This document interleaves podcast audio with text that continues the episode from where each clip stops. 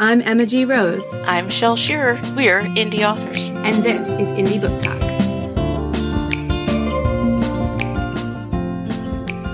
Hello, and welcome back to Indie Book Talk. Today we have a publisher guest. A lot of times we have authors, but today we have a publisher guest, and he is Geoff Habiger. Habiger. Yep. Mm-hmm. and he is the owner, guy in charge at Artemisia Publishing. You may sort of remember that name possibly because we have previously interviewed one of the authors uh, from that publishing house, uh, Ricardo Victoria. Ah. So, yeah, hmm, hmm, connections. We'll link that episode in the description. But welcome to the show, Geoff. Thank you very much. I'm glad to be here. Yes, welcome. So, tell me what what makes someone want to start a small publishing house? It was about 18 years ago, and I think we were probably crazy at the time.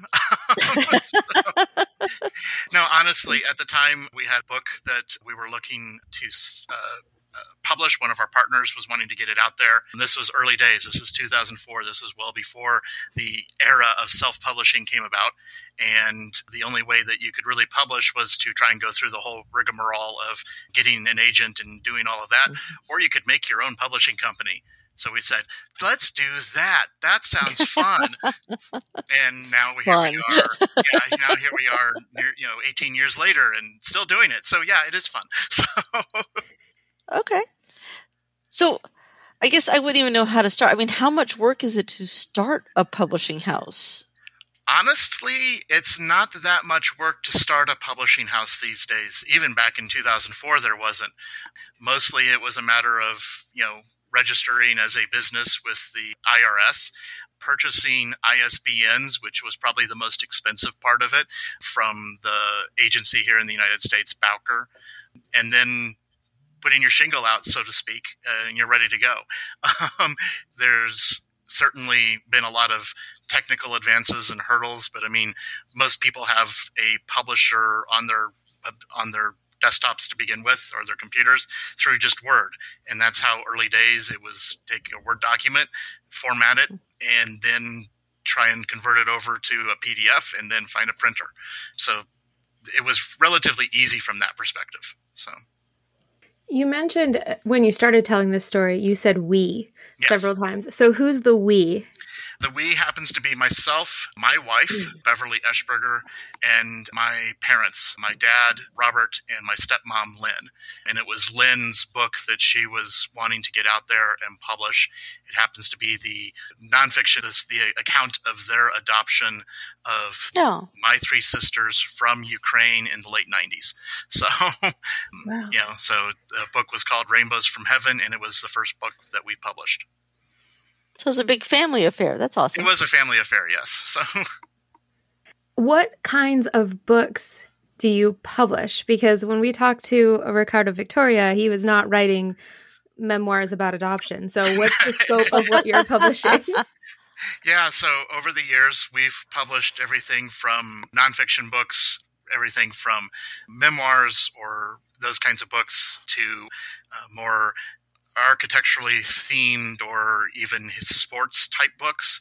We've published early reader as well as middle grade fiction, and then we've transitioned. Uh, in 18 years, you pick up a lot of different titles. We've done mysteries, historical fiction, transitioned into horror, science fiction, fantasy.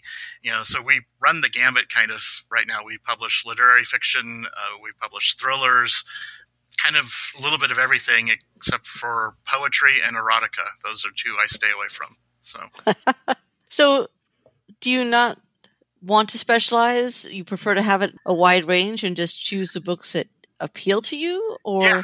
what? What criteria do you use really? Am I entertained? Okay. you know, honestly, I mean, when we get a book in, that's the main criteria: is does the story itself interest me? Is it is something that excites me? I'm not too worried. We've never been a big enough company to worry too much about is it marketable i don't even know the first thing about how to figure out how a book might be marketable i, I look at it of is it something that is entertaining to me does it have a good story, good character? Is it well plotted? All of that kind of fun stuff. Mm-hmm. And then I figure if I like it, other people will probably like it as well. So we've not specialized as much, other than the fact that um, over the years we've had enough titles come in for, say, middle grade fiction. So we've created a middle grade imprint that we call Kinkajou Press, and then we have enough titles now in our horror, science fiction, and fantasy genres that we have a an imprint there called Shadow Dragon Press. So we're trying to pigeonhole them a little bit uh, mm-hmm. underneath certain banners, but they're all still underneath the Artemisia umbrella. Okay, so you have you have walked us right up to the burning question on the mind of every independently published person, which is why do I need a small press? Like what why is that better or why do your authors choose you instead of trying to do it themselves? Excellent question. Honestly, it's it's it's a great question, and I have this discussion generally monthly with some friends of mine who are self-published authors as well, as we sit around drinking beer and eating pizza. Um, so, it, I look at it that I provide a service that there are plenty of authors out there who have wonderful stories that they want to tell, but have for whatever reason, they're either not interested, just don't have the technical savvy, don't want to take the time or effort to do the self publishing route. And so we, as a traditional publisher, give them that doorway in to the publishing world. We do everything. So we'll take the book, we go through and do the edits with them, we send out for copy editing, we do all the layout, we work with illustrators to do cover design, and do all of that work. Then also set up, we have uh, partnerships that we've done with doing for printing so we can print the books. And we have partnerships set up for distribution so we can distribute the books both here in the united states nationally to all of the major places um, as well as internationally as well and uh, can get the books out there. So so an author isn't who might self-publish might limit themselves to only going to amazon but we are able to go wide for people as well. So. Now do you you said you wouldn't know the first thing about knowing if a book is marketable. So does the marketing piece fall to the authors? No, I, I that was a bit of a facetious or tongue in cheek. I mean, okay. over the years we've definitely learned a lot about marketing, and and marketing. I mean, you have to do it. It's one of those things, and it's very important to get the book out there and get it noticed. That said, small publishers as well as big publishers, I know plenty of authors who have contracts with big publishing houses everybody's required to do their own marketing these days. Mm-hmm. You know, it's written into people's contracts. You know, so it, it's right. just something that we can't get away from anymore, just because the nature of the business has changed over the years. But that said, I work closely with the authors to try and figure out um, they know the most and the best about their their book, what it's about, who their target audience, or at least who they think they want to reach out to, and then we try and tailor our marketing that way so we can reach those uh, those types of readers, whether it's through direct mail or advertising, whatever it might be, um, as well as reaching out to trade magazines and the like. Uh, you know, so whatever we can do. But in terms of not knowing how to market a book, I don't worry too much about, oh, is this quote unquote marketable? Oh, everybody mm-hmm. is already writing books about historical fiction with female leads set in the whatever century, and here's the 50 comps of that title, and and therefore I know it's going to go like this. I mean, I don't worry too much about it from that perspective. So. So since you help with the editing and such, what if you liked a story enough, would you take it if it needed a lot of editing work, oh, yeah. or do you need it to be pretty clean when you get it? No, I've I've I've had both. I've had stories come to me that didn't need hardly any editing to it. I've had stories come to me where they've had moderate amounts of editing, like everything's really good. You may want to write in a new chapter here to do this. Um, mm-hmm. uh, Ricardo may have mentioned that because that was uh, one with his first book. You know, there was one chapter is like, if you do this here, I think it'll really make everything. And then I've had some authors who have wonderful ideas and the thought process is there, and then it just it's like, okay, we need to go sit down and, and we'll sit down and do heavier editing on on it to go through and and really make changes because the kernel or the nugget of a good story is there sometimes that execution just falls short. And I don't have a problem with working with them. Part of it is just finding an author who is willing to understand that the goal is to make the best possible product possible out there. So you called yourself a traditional publisher and yep. for transparency for our listeners so they understand what that means. Mm-hmm. The way I understand that term, it means that I don't pay you money up front. Right. You make your money as the book sells, you take a percentage of those sales. Is that correct? Correct. Yes. Okay. So we don't require authors to shouldn't have to any uh, and that's a word of warning to authors out there if any publisher comes to you and says yes we can put your book out there and it's going to cost you this much walk away from them um, that is that is not a traditional publisher they might ha- be what's called a hybrid publisher which is a new term that's kind of entered into the marketplace in the last few years as far as i'm concerned hybrid is just one step away from being vanity press, which is essentially you pay somebody money and they'll put the book out there, but they don't do anything for you. So stay away from them. So. well, so we have we have talked to authors who have been involved with hybrid presses, and I think we may even have interviewed somebody who runs a hybrid press, possibly. So I think the the word of warning there for authors is to do your due diligence, yes, mm-hmm. and recognize really what are they offering you, because a vanity press will print literally everything. Right. They don't care. If you give them money, they will print it, and it doesn't matter if it's good. They're not going to do editing. They mm-hmm. probably are going to slap a cover on it without any regard for whether that cover even makes sense. Right. and I've seen those, and they're really bad. Yes, but there are hybrid presses out there that are kind of on a spectrum where some of them are more on that vanity side, and some of them are finding ways to sort of share costs with the author. So yes. just really be careful of what are you getting into. Read your contracts. There yes. should always be a contract. yes. Please. Re- read the contracts. Talk to other people. Talk to other people, and and you should be willing. I mean, even if it's a, a hybrid type press, they should be willing to say, "Here are my authors. Here are the people that I've mm-hmm. published. Contact them." Mm-hmm. And anybody who comes to me who's interested in working with me, and if they have questions, I'm that way. It's like, well, here's my other authors. Feel free to contact them. Um, if you're afraid to have your other authors talk to people, then there's something going on that you should probably right. stay away from. So. Have you had any situations where you've taken on a book and it's turned out to be way more work than you hoped? um, a, a couple of situations but uh, there's never been a situation where I've like said, okay, this is not going to work, and I like kill the contract or anything. Sometimes there's a little bit more effort in the sense of I didn't know that this was going to be this much work in terms of how many times we had to go through rounds of edits or deciding on a good cover. You know, if it happens to be like a nonfiction book, how much illustrations or photographs or things like that might be going into it. Mm-hmm. But yeah, those situations do crop up, and unfortunately, it's sometimes hard to tell when you're when you're getting a piece and you're first looking at it from maybe a couple of chapters, and even when you read the full manuscript, you can kind of start telling at that point, but at the same time, it's hard to judge just how much work might need to go into something. So, do the authors get any input on the cover, or do you decide that and oh yeah, just let them know? I, I, like to say that we're a traditional press, but we work uh, very much in partnership with our authors. I have authors who've come to me and said, "Here's my basic idea, go with it." Or I've had authors come to me and go, "This is the cover I want. Here, I've already done it," you know, and they've presented the cover to me or I've had an artist already do the cover art for me. Here it is. And I'm like, mm-hmm. okay, that's really good. Or, okay, can we make some changes? Is the artist willing to make some changes for things? Because sometimes they just forget things like, oh, where's the placement of like where the barcode has to go and that kind of thing. Mm-hmm.